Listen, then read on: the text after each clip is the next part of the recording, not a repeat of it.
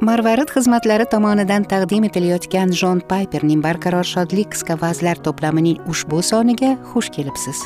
Shunga o'xshash ilhomlantiruvchi manbalardan foydalanish uchun google play do'konidan marvarid ilovasini yuklab oling yoki www marvarid org sahifasiga tashrif buyuring. Biz marvarid xizmatlarida buyuk to'lovning marvaridi ya'ni rabbimiz iso masihni hayotingizning eng buyuk xazinasi sifatida bilib olasiz deya umid qilamiz va bu uchun ibodatda bo'lamiz.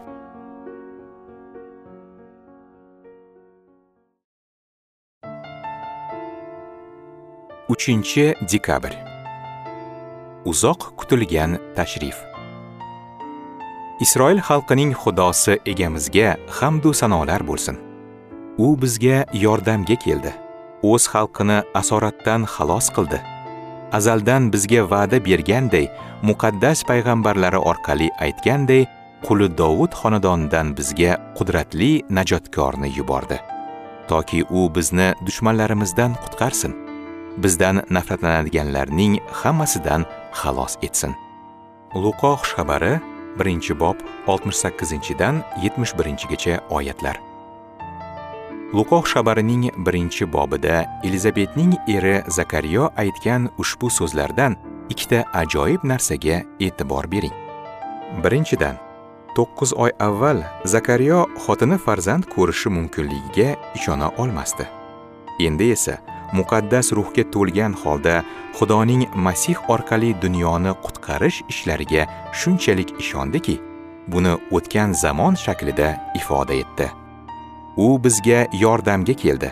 O'z xalqini asoratdan xalos qildi. Iymon nuqtai nazaridan xudo va'da qilgan xatti harakat qanchalik yaxshi bo'lsa uni amalga oshishi ham shunday yaxshi bo'ldi. Zakariyo gap so'zlari bilan ham xudoga ishonishni o'rgandi. Shuning uchun ajoyib ishonchga ega bo'ldi. Xudo yordamga keldi va xalos qildi. Luqo xushxabari birinchi bob 68 oyat. Ikkinchidan iso masihning kelishi xudoning bu olamga tashrif buyurishi demakdir. Isroilning xudosi keldi va qutqardi. Asrlar davomida yahudiylar xudo ularni tark etdi degan fikrga kelib qolgandilar. Bashorat ruhi so'ngandi isroil xalqi rim mustamlakasiga aylangan edi va isroildagi hamma xudojoylar xudoning kelishini kutayotgan edilar. Luqo yana bir mo'ysafid haqida solih va taqvodor shimon haqida shunday deydi. U isroilning najot topishini intizor bo'lib kutar edi. Luqo xabari 2 bob 25 oyat.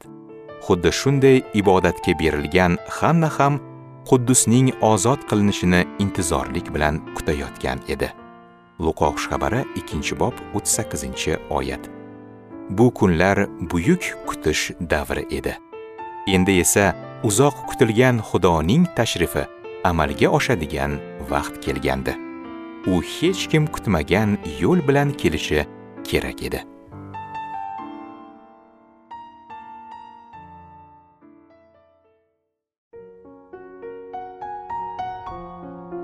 Marvarid xizmatlari tomonidan taqdim etilgan jon payperning barqaror shodlik qisqa vazlarini o'qishda bizga qo'shilganingiz uchun minnatdormiz.